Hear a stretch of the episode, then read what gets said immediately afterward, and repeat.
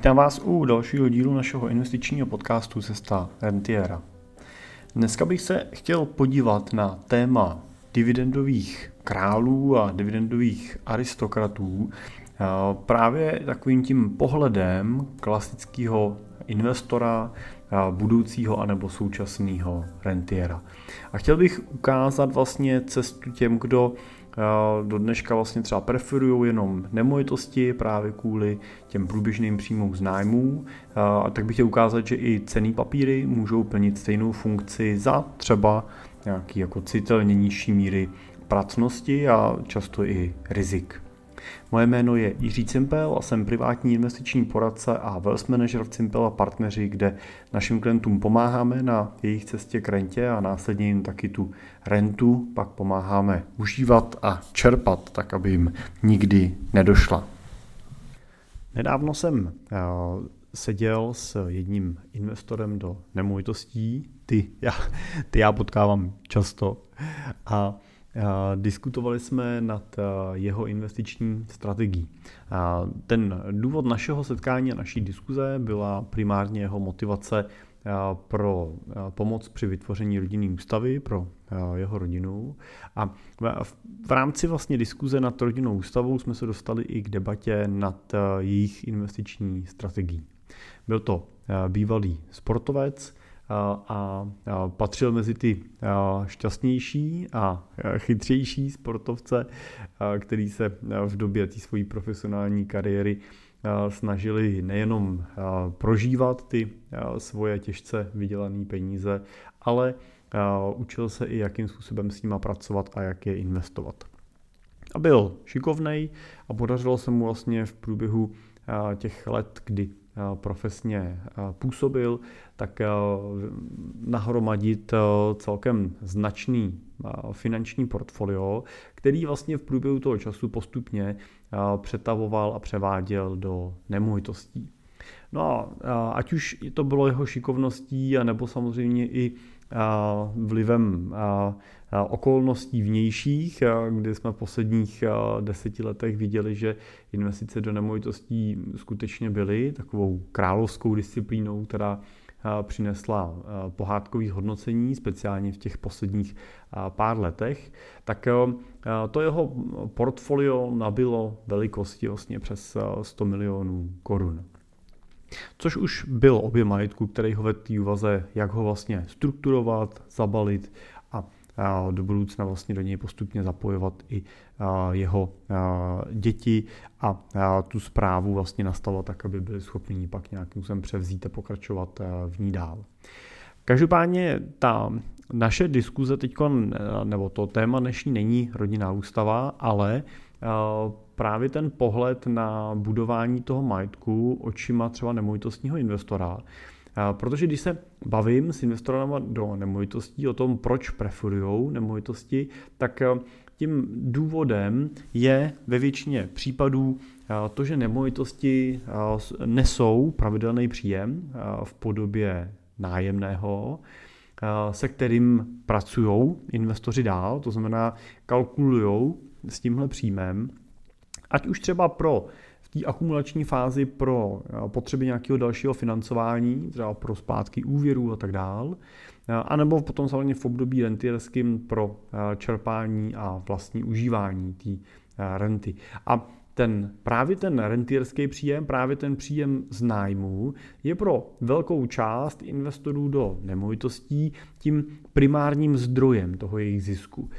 Tolik se nezaměřují na to, jak narůstá nebo nenarůstá cena těch jejich nemovitostí, ale eh, sledují z velké části primárně ten pohled na to, jak narůstá nebo narůstá ten nájem, protože to je to, co oni pak vlastně dál využívají. A často ty nemovitosti mají motivaci držet, a teď řeknu v úvozovkách, neomezeně dlouho. Samozřejmě, že každá životnost má nějak, každá nemovitost má nějakou svou životnost, ale ten, ten prvotní pohled je koupím a držím.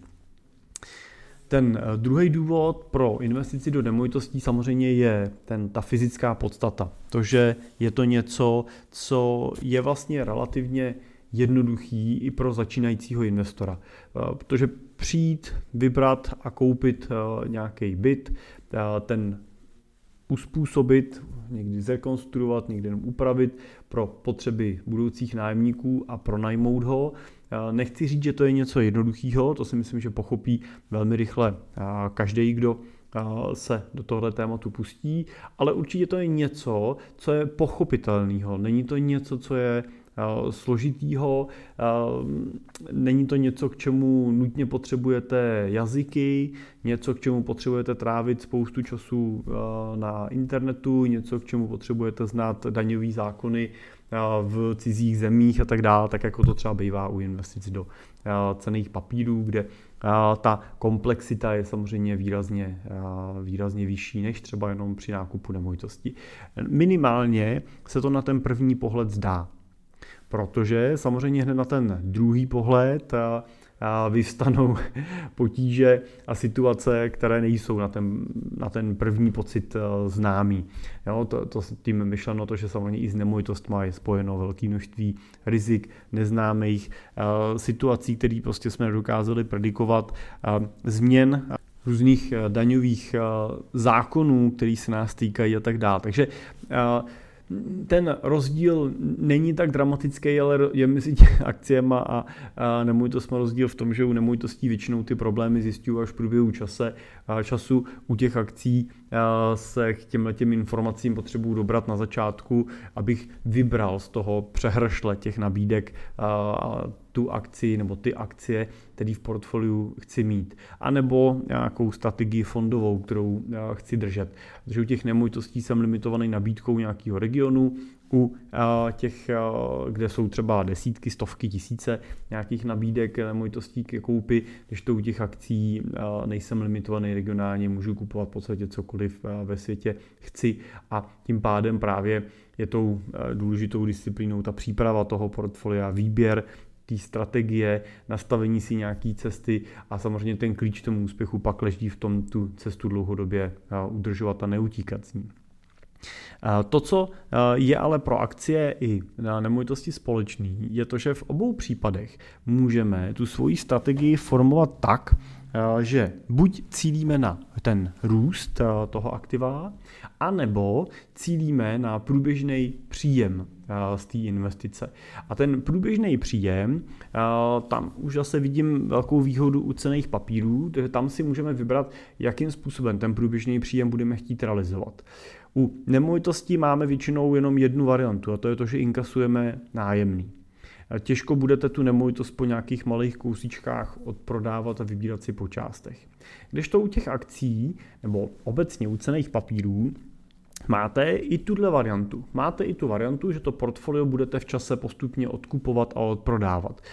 To, že si řeknete, že prodám, koupím si tisíc akcí, tisíc kusů, tak můžu samozřejmě říct, dobře, budu si prodávat těch tisíc kusů po jednom a mám před sebou tisíc prodejů, který můžu dělat a kterýma můžu postupně realizovat nějaký výběr prostředků. A pokud samozřejmě těch tisíc kusů je nastaveno tak, že v tom ideálním případě každý ten kus navyšuje v čase svoji cenu, no tak já můžu těch tisíc kusů postupně odprodávat, aniž by eh, zažíval vlastně pokles hodnoty toho portfolia. Aniž bych musel, když koupím na začátku za 10 milionů korun, tak musel mít po eh, pěti letech těch postupných prodejů eh, mín peněz, ale pořád můžu mít 10 milionů nebo přes 10 milionů, pokud ta cena té akcie roste rychlejší, než je to tempo mýho výběru. Teď samozřejmě, že matematicky jo, si teď řeknete, že když budu vybírat, mám tisíc kusů a budu postupně prodávat, tak když mi jich zbyde posledních deset, tak eh, není úplně pravděpodobné, že budu z těch deset stát víc, než stálo těch tisíc. I to samozřejmě tak může být, protože záleží, jak frekvenčně často budu těch tisíc odkupovat. Pokud eh, samozřejmě budete odkupovat 10 akcí na měsíční bázi, tak jich odprodáte 100 ročně a postupně byste prodali to portfolio za 8 let. No pokud ale budete prodávat jednu akci měsíčně, no tak vám takový portfolio vydrží 83 let, než byste prodali všechny kusy těch akcí. A tam se dá s velkou pravděpodobností předpokládat, že pokud jste koupili úspěšný portfolio, a teď budu brát teda, že jste vybrali jednu společnost třeba a ta společnost je královská, bude tady za těch 80 let, bude se jí celou dobu dařit, poroste, no tak ona bude v čase pravděpodobně dělat ten split akcí, to znamená, že vám v průběhu času jeden kus akcie rozmělní na 10 třeba, jo, znamená místo třeba tisíce akcí byste najednou měli 10 tisíc akcí, stálo by to celkově stejně, jenom ta jedna konkrétní akcie by stála méně, protože tím, jak ta cena té akcie v čase roste, tak eh, by pak byla pro investory třeba těžce dostupná, to by měla stát ta jedna akcie třeba 500 tisíc korun, tak eh, si ji úplně nekoupíte. Jo, když ta jedna akcie bude stát 50 eh, tisíc korun, tak je pro ten nákup do portfolia běžného investora samozřejmě výrazně jednodušší a koupí si víc investorů. Takže to, že na začátku máte tisíc akcí, neznamená, že na konci jich máte taky tisíc, jo, ale většinou ty úspěšné firmy právě pak dělají ty akciové splity. Takže i v tomhle případě by se dalo předpokládat, že skutečně za těch 80 let, pokud ten výběr budete mít v nějakým rozumném poměru, Tady třeba v tom případě, kdybyste prodávali jednu akci z těch tisíce, na té eh, roční, roční bázi bylo jednu akci měsíčně, takže ročně byste jich prodali 12. No tak v případě prodáte 12 akcí z eh, tisíce, tak prodáváte 1,2 procenta vašeho portfolia, jo, že když by ta hodnota narůstala, ta cena těch akcí narůstala víc než o těch 1,2, tak byste měli být schopní eh, bez problémů držet eh, tu eh, hodnotu pravděpodobně na vyšší úrovni, znamená cena toho portfolia by měla v tomto případě růst.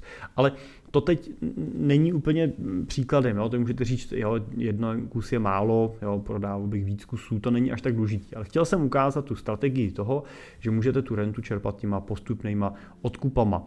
To třeba v českém prostředí může být daňově zatím celkem atraktivní, protože to znamená, že pokud tu akci držíte díl než tři roky, tak takovýhle výběr prostředků je vlastně daňově osvobozený. To znamená, když já si po třech letech takhle začnu prodávat ty svoje pozice po kouskách a prodávám je i třeba se ziskem, to znamená prodávám je dráž, než jsem je koupil, před třema lety ta jedna akcie stála 50 tisíc korun, dneska ta jedna akcie stojí třeba 80 tisíc korun, to znamená, já při prodeji na každý realizuju zisk 30 tisíc, tak pokud ji držím díl než tři roky, tak na ten zisk nemusím ani danit a ani ho nemusím uvádět do daňového přiznání, protože to je příjem osvobozený.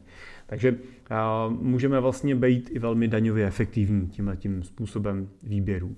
Ale znamená to, že Uh, už nedržím tisíc akcí té svojí společnosti, ale držím už jich, když jich prodám 10, tak už jich držím jenom 990. A další rok prodám další 10, už jich držím jenom 980.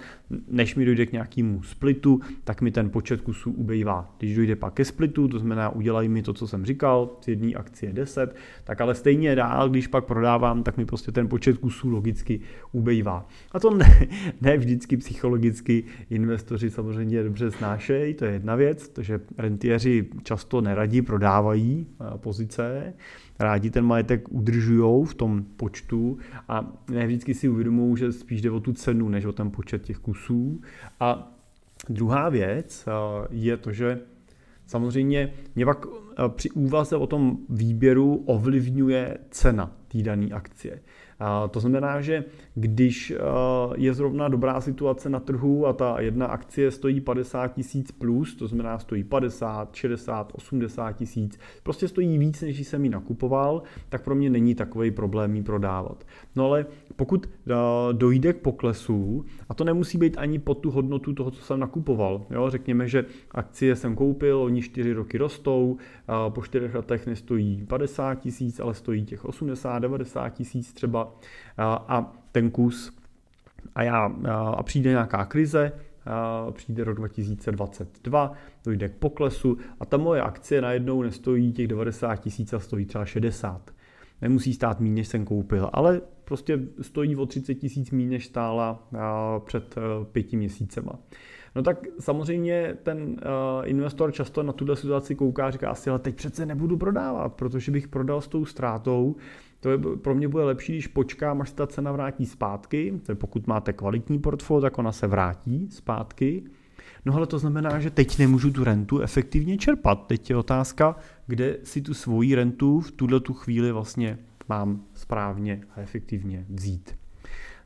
Má to řešení samozřejmě, to tím řešením je mít nějaký více složkový systém portfolia, mít takových víc kyblíků pomyslně, to znamená nemít všechno na jedné hromádce, nemít všechno v jedné akci. Jo, můžu si do toho portfolia koupit něco konzervativnějšího, můžu tam mít nějaký dluhopisy, můžu tam mít nějaký hotovostní termínální vklady v dnešní době, třeba jo, nějaký repo fondy a tak dále, který mi tou cenou neklesají a já i v případě poklesu na trzích si můžu sáhnout do této rezervy a tu rentu si vzít z ní. Pokud si do ní uložím peníze na třeba 3-4 roky renty, no a pokud si čerpat například milion korun ročně, tak si do tohohle portfolia můžu dát 4 miliony korun a vím, že i když přijde pokles na, tý, na těch akcích, tak já si můžu 4 roky čerpat peníze z této hotovosti a počkat na to, než se mi cena té akcie vrátí zpátky. Pak už je to jenom otázka toho, jak moc konzervativní chcete být při té úvaze, jo, jestli budu držet tu, tu rezervu na 2, na 3, na 4, na 5 let, to už je pak jenom otázka vaší investiční strategie. Existuje ale samozřejmě i jiná cesta, kterou se při čerpání renty z cených papírů můžete vydat a tou cestou je strategie dividendová. To znamená, že koupím akci, která stojí 50 tisíc třeba, no ale já, mě vlastně až tak nezajímá, kolik ta akcie stojí, ale zajímá mě primárně to, jaký průběžný příjem mi v průběhu času nese. No a tady už je mnoho společností, které tu dividendu nesou pravidelně. Takže řekněme, že ta společnost má cenu 50 tisíc za akci a na dividendě mi nese třeba 5% ročně. To znamená, ročně mi na tu jednu akci vyplatí 2,5 tisíce korun. A pokud já těch akcí držím v tom případě, co říkali, tak jich držím tisíc, to znamená, koupil jsem je za 50 milionů korun, tak eh, mi eh, ty akcie eh, generují rentu ve výši 2,5 milionů korun ročně. A těchto těch 2,5 milionů korun při 5% výnosu té dividendy, což je dosažitelný na, na, při nákupu třeba konkrétních akciových titulů. A konec konců spoustu takových titulů máme třeba i v České republice, kde máme spoustu těch dividendově velmi naditých akcí, tak je to, je to možný. Prostě tím chci že je možný takové akcie koupit. Tak těch 2,5 milionů v tomhle případě prostě vy dostáváte na ten svůj investiční účet, aniž byste museli cokoliv prodat. Aniž byste museli jakoukoliv z těch akcí, jakýkoliv z těch akcí se zbavit. A tím se dostáváme na úroveň vlastně srovnatelnou s nemovitostí. Pokud to srovnám, tak já můžu držet investiční portfolio v hodnotě 50 milionů korun, který mi nese 2,5 milionu korun ročně na těchto těch příjmech dividendových. No a stejně tak můžu držet za 50 milionů nemovitostní portfolio, který mi třeba nese podobný příjem 2,5 milionu korun ročně. Takže můžu mít stejný dividend yield nebo výnos z nájmu na úrovni těch 5%. Řekněme, že se díváme na čistý výsledek, to znamená, jak u těch nemovitostí samozřejmě, do toho vstupuje nějaká daň, tak pozor, i u dividend do toho vstupuje daň, protože dividendy daníme podle zákona 15%, ať už jsou to české akcie, které tu dividendu vyplácí už po zdanění, nebo jsou to zahraniční akcie, které někdy vyplácí po zdanění, někdy podle toho, jak jurisdikci nakupujete, je vyplácí před zdaněním a zdanit je musíte vy tady. Každopádně, pokud jsou to zahraniční akcie, tak ať už byla zdaněná nebo nebyla ta dividenda, musí se objevit daňovým přiznání a musíte vyčíslit, že minimálně těch 15% jste z ní odvedli. Buď jste je odvedli už na té straně toho, kdo ji vyplácí, to znamená, strhnou vám to třeba v Americe nebo Británii a tak dále, podle toho, kde je držíte, tak vám tu dividendu strhli, tu daň a protože máme smlouvu s ním o zamezení dvojího zdanění, tak vy si započtete tu daň, kterou jste zaplatili a už ji nemusíte znova odvádět. A nebo máte nějakou jurisdikci, která ty dividendy nestrhává, ne, nedaní je, typicky třeba Irsko, a, a pak vlastně vy tu dividendu odvedete, vlastně zaplatíte ji tomu českému státu. Každopádně je to prostě těch plus minus 15%, který, který na té dividendě odvedete. Ale pokud vám zůstává teda 2,5 milionu čistá dividenda, tak je tam zajímavý příklad toho, když se díváme na to srovnání akcie versus nemovitosti, v tom, že u nemovitosti nemůžeme úplně s tímhle příjmem počítat jako se stoprocentním ziskem, který můžete vzít a trvale ho utrácet na svou soukromou potřebu. Protože nemovitost eh, je přece jenom eh, eh, hmotný majetek, který je potřeba v čase nějakým způsobem udržovat. A na ty nemovitosti je potřeba se dívat pořád trošku víc jako pohledem podnikatele, než jenom jako klasicky pasivního investora, a, protože kromě toho, že nemovitost musíte v čase udržovat a, a řekněme, že v nějakém cyklu, podle toho, jaký typ nemovitosti máte, jednou za 10 až 20 let do ní musíte vložit nějaký prostředky na a, údržbu, jo, na to, že prostě ta kuchyně, podlahy, zdi, možná jádro, který jste prostě před 10, 15, 20 lety na tom bytě udělali, prostě se nějakým způsobem odžili a je potřeba je obnovit, něco vyměnit, takže prostě nějaká jednorázová investice do toho v, tomhle, v této frekvenci spadnout prostě musí no tak samozřejmě nesete v čase i nějaký další rizika spojený s tím, že vám tam někdo z toho bytu poškodí, jo, nebo že máte nájemníka, který vám ten nájem přestane platit a musíte se s ním soudit a tak dále. Prostě jsou tam nějaký rizika, který třeba u těch akcí tak významný nejsou, protože u e, toho akciového portfolia samozřejmě taky hrozí, že ta společnost, kterou jste koupili, tak e, že se jí nemusí dařit, nemusí tu akci vyplácet a tak dále, ale e, u toho akciového portfolia je výrazně jednodušší než u toho nemovitostního si koupit ne jednu akci, ale koupit si jich nějaký balík, ve kterým dokážete to riziko, že jedna z těch společností přestane tu dividendu vyplácet, rozmělnit vůči tomu, že ji držíte v tom portfoliu třeba 40 nebo 20, jo, nebo je držíte přes, nedržíte je napřímo jako konkrétní akci, ale držíte je třeba přes nějaký ETF fond, který tam má celý index, to znamená, bude jich tam mít vysoký desítky těch společností. A tam samozřejmě ten jednotlivý regionální nebo lokální problém se v tomto případě snadněji rozmělní.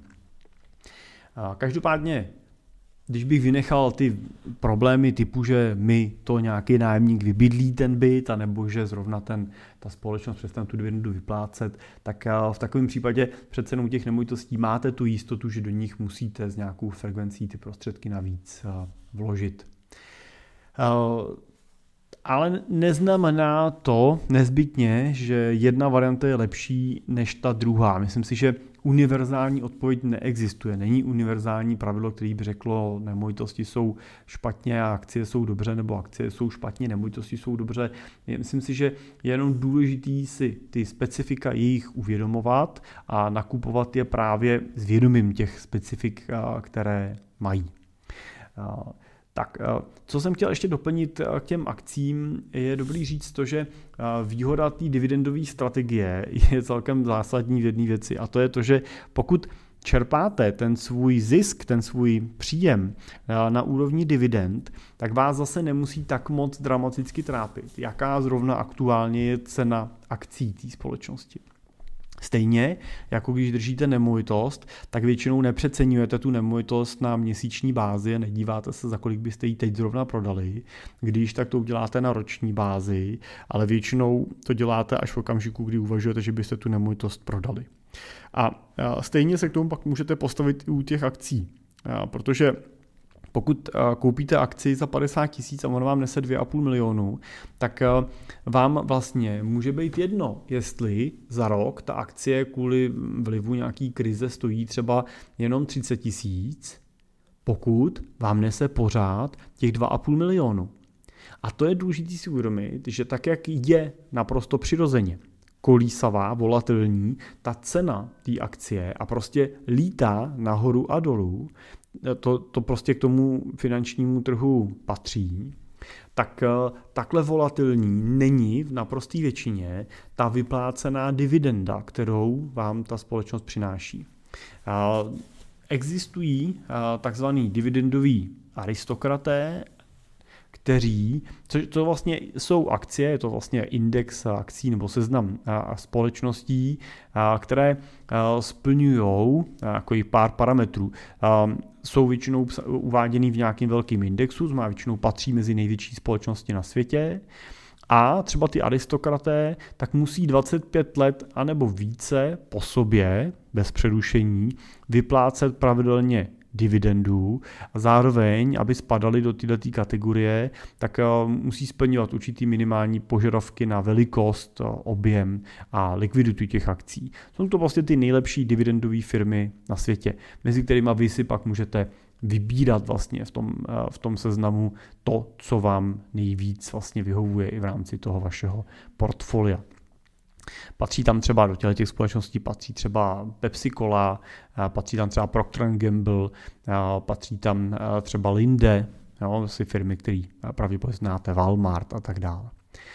Pak ale třeba ještě nad nima existují takzvaný dividendoví králové, což zase patří, platí to, že jsou to firmy, které jsou dividendy král většinou jsou součástí S&P 500, to jsou, jsou to největší firmy na světě, mají tu tržní kapitalaci větší než 3 miliardy dolarů, to znamená zase jsou to nějaké jako velké společnosti a to, co je důležité, je, že ty dividendové králové jsou firmy, které vyplácejí dividendu minimálně po dobu 50 let bez předušení. A to, co je zásadní, tak je to, že tu dividendu každý rok po dobu těch 50 let o něco zvyšují. Takže ta dividenda nemá volatilitu směrem dolů, ale pouze každý rok po sobě roste. A těhle firm, který dokážou 50 let po sobě vyplácet nominálně v průběhu času navyšující se dividendu, je eh, dneska pořád eh, víc než 35, eh, nebo jich, přesně jich je 37 těch společností. A uh, myslím si, že pokud vyplácí firma 50 let dividendu po sobě a já teda nekoupím jednu, samozřejmě abych nevsadil na jednu společnost, ale koupím si jich třeba celý ten balík, tak uh, mám relativně velkou šanci, že velká část z nich to po dobu dalších 10-15 let dál bude vyplácet. A samozřejmě v čase si to portfolio rebalancuju a přizpůsobuju. No a samozřejmě vás asi napadne, že společnost může být, ehm, pokud je dividendovým králem, no tak pravděpodobně musí být i tím dividendovým aristokratem. To znamená, že ti dividendové králové, dividendové králové jsou vlastně zúženým seznamem těch eh, aristokratů a firmy právě, které jsem zmiňoval, například eh, ta Pepsi Cola nebo Procter and eh, Gamble, patří i do té kategorie těch dividendových králů plus dalších 35 jejich, jejich kolegů. To, co je důležitý, je si uvědomit, že se bavíme o nominální hodnotě dividendy. To znamená, bavíme se o tom, že ty společnosti v tomhle případě, pokud jsem je nakoupil za 50 milionů, nesly mi dividendu, když budeme brát, že mi nesli tu dividendu ve výši těch 5%, nesli by těch 2,5 milionů ročně, tak bych každý rok po dobu těch 50 let eh, dostával tu dividendu eh, minimálně ve výši 2,5 milionu, ale respektive by to bylo 2,5 milionu na začátku, ale každý rok by těch 2,5 milionů mi vyplatili a o kousek by se zvýšila. Nebylo by to samozřejmě tak, že by to bylo po deseti letech 5 milionů, eh, ale bylo by to třeba po deseti letech, by to mohlo být třeba 2 miliony 900 tisíc. Prostě by pomaličku ta dividenda v čase, v čase narůstala.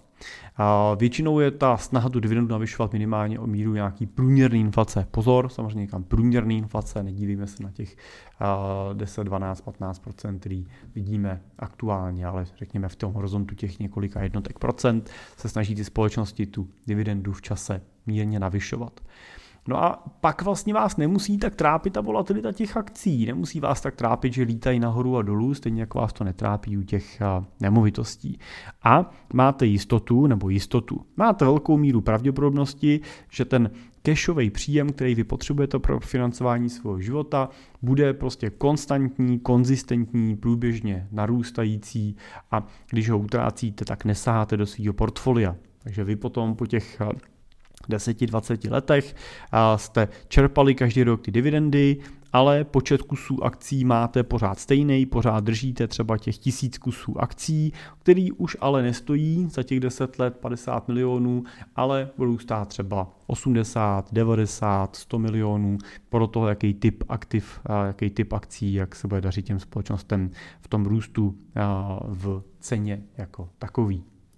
Je taky dobrý si uvědomit, že samozřejmě se ten růst té ceny akcie bude trošku jiný než u firm, který dividendy nevyplácí. Jo, je, a nemůžete úplně čekat, že ten dividendový titul, který vám vyplácí dividendu, a poroste o 12-13% ročně, tak jak můžete čekat třeba od nějakého svého růstového titulu, protože prostě část toho zisku oni rozdělí mezi investory a nemají tuhle tu cash na to, aby ji třeba reinvestovali zpátky v tom podnikání. Takže ten růst té akcie bude plynulejší, pozvolnější než u těch růstových, pravděpodobně taky ale nebude tak kolísavej, nebude tak moc lítat nahoru a dolů, jako u těch růstových. Prostě pro třeba rentiera, který už chce mít trošku klid, to může být velmi efektivní a dobrá varianta pro čerpání renty. A zároveň pro nejenom rentiera, ale třeba pro investora v té části předrentierský, to může být zajímavý zdroj těch cashových příjmů hotovosti pro další jeho investiční aktivity, ať už třeba doplňování akciového portfolia, anebo realizaci se třeba v dalších eh, projektech. Protože i v období, kdy ještě nepotřebujete čerpat rentu, tak eh, může být zajímavý to, že vám ta vaše investice nese nějakou přidanou hodnotu. Já to vídám, když investoři zainvestují a vlastně dlouho z toho majetku nepotřebují čerpat, tak eh, samozřejmě se na ní pak má tendenci tak trošku zapomínat a, ta, eh, ten jeho význam není takový, jako když vám třeba ten majetek skutečně v tomhle případě třeba těch 50 milionů vygeneruje těch 2,5 milionů ročně a vy prostě přemýšlíte, jestli těch 2,5 milionů otočíte zpátky těch investicích, anebo třeba, třeba si za ně zvýšíte životní standard, pořídíte něco, zainvestujete do svých dětí, vnoučat a tak dále. Takže může to být i způsob, jak tomu majetku dávat nějakou přidanou hodnotu, e, protože e, je snaží přemýšlet nad tím, že jsem zainvestoval 50 milionů, ty mi třeba vyrostly o nějaký příklad, o třeba o 2 miliony nebo 2,5, 3 miliony mi narostla hodnota toho portfolia, že mám 53 a 2,5 milionu plus k tomu mi leží v hotovosti na účtu a já buď si těch 2,5 milionů vyberu a něco s nima udělám, anebo za těch 2,5 milionů prostě teda koupím další akcie. A, a nebo jestli teda mám 50 5 milionů 500 tisíc v portfoliu a přemýšlím, jestli si z těch 55,5 milionů něco neodprodám a nevyberu, abych třeba to investoval do něčeho dalšího, nebo do těch vnoučat, do dětí, nebo do svých nějakého třeba cestování. Tak ta úvaha toho, jestli si neodprodám 2,5 milionů, je jiná než úvaha eh, o tom, jestli si nevyberu už eh, vykešovaných 2,5 milionů, který mi tam v té hotovosti leží a já buď si je vyberu, anebo je zainvestuju. Jo, to je jiná úvaha. Mám to vybrat, anebo zainvestovat. Je jiná úvaha, než mám prodat a vybrat nějaký peníze. Takže ten teoreticky nebo i prakticky teda ta dividendová strategie může přinášet větší užitek. Ale myslím si, že ale je vhodná pak v té fázi buď už eh, rentierský, anebo tý předrentierský, eh, kde ta otázka té užitnosti toho majetku, ta otázka toho, často to vidím u investorů, že mají těch peněz víc, než můžou potřebovat, že v investicích je víc, než eh, reálně podle plánu potřebují na to čerpání. Tím pádem si bez problémů můžeme dovolit tyhle ty průběžné výběry a hledání té užitnosti toho majetku pro sebe a pro rodinu, tak eh, tam to dává smysl. Samozřejmě pokud bychom se na to dívali ve chvíli, kdy jste v akumulační fázi a primárně chcete ten majetek otáčet, jo? to znamená, že když by vám to vyplatilo dividendu, tak vy automaticky budete reinvestovat, tam ta efektivita už podle mě nepřichází, protože samozřejmě by to znamenalo, že dividendu zdaníte, zainvestujete, takže eh, platíte zbytečně navíc eh, tu daň, za prvý a za druhý platíte další transakční náklady prostě s tou investicí spojených, který se můžete vyhnout, plus vám ty peníze nějakou dobu leží třeba mimo trh, než je zainvestujete a tak dále. Jo, tam je efektivnější mít eh, nástroje, které tu dividendu třeba reinvestují automaticky uvnitř, jo, což třeba eh, dělá řada těch fondů nebo ETF fondů, umí ten, ten systém se automatizovat, vy to řešit nemusíte a ten výnos se vám promítá primárně v tom růstu ceny toho aktiva. Ale v té fázi rentierský, anebo předrentierský, respektive té fázi, kdy už máte naplněné, naplněné to portfolio tím, co potřebujete, se to může ukazovat jako velmi efektivní způsob, který pomáhá zvyšovat tu míru využitelnosti toho majetku. A je to cesta, která je vlastně velmi dobře alternující tu nemovitostní cestu. A když mám klienty, kteří přichází s tou motivací eh, vlastně se přesunout třeba z portfolia nemovitostního do něčeho skutečně pro ně pasivního, co jim dá víc svobody, flexibility, sníží to ty rizika na potřebu nějakého mimořádného cashflow a tak dále, tak právě ta dividendová cesta, ta dividendová strategie je ten eh, formát, který je láká, který je zajímá, který vlastně u nich aplikujeme. A oni vlastně eh, pokračují v té cestě, kterou doteďka jeli jenom s nějakou větší mírou jednoduchosti a, třeba daňové efektivnosti nebo proti těm eh, nemovitostem. Tak, eh, no tak doufám, že bylo tohle zamyšlení a ten pohled na témata dividendových aristokratů, dividendových králů zajímavý. Pokud by vás zajímalo víc tomu tématu, tak samozřejmě se nám můžete vozvat, my s vámi, s vámi rádi probereme tu cestu, jak to nastavit i u vás. Pro spolupráci s náma je vlastně potřeba mít aspoň 5 milionů korun pro to zainvestování. A jinak samozřejmě na téma dividendových aristokratů a králů bylo napsáno mnoho textů, mnoho článků, že stačí jenom do Google zadat tenhle ten název a on to nabídne spoustu možností i v češtině. Samozřejmě můžete v angličtině, kde ten rozsah je ještě, ještě větší. Tak jo, tak díky za pozornost a já se budu těšit zase příště brzo naslyšenou.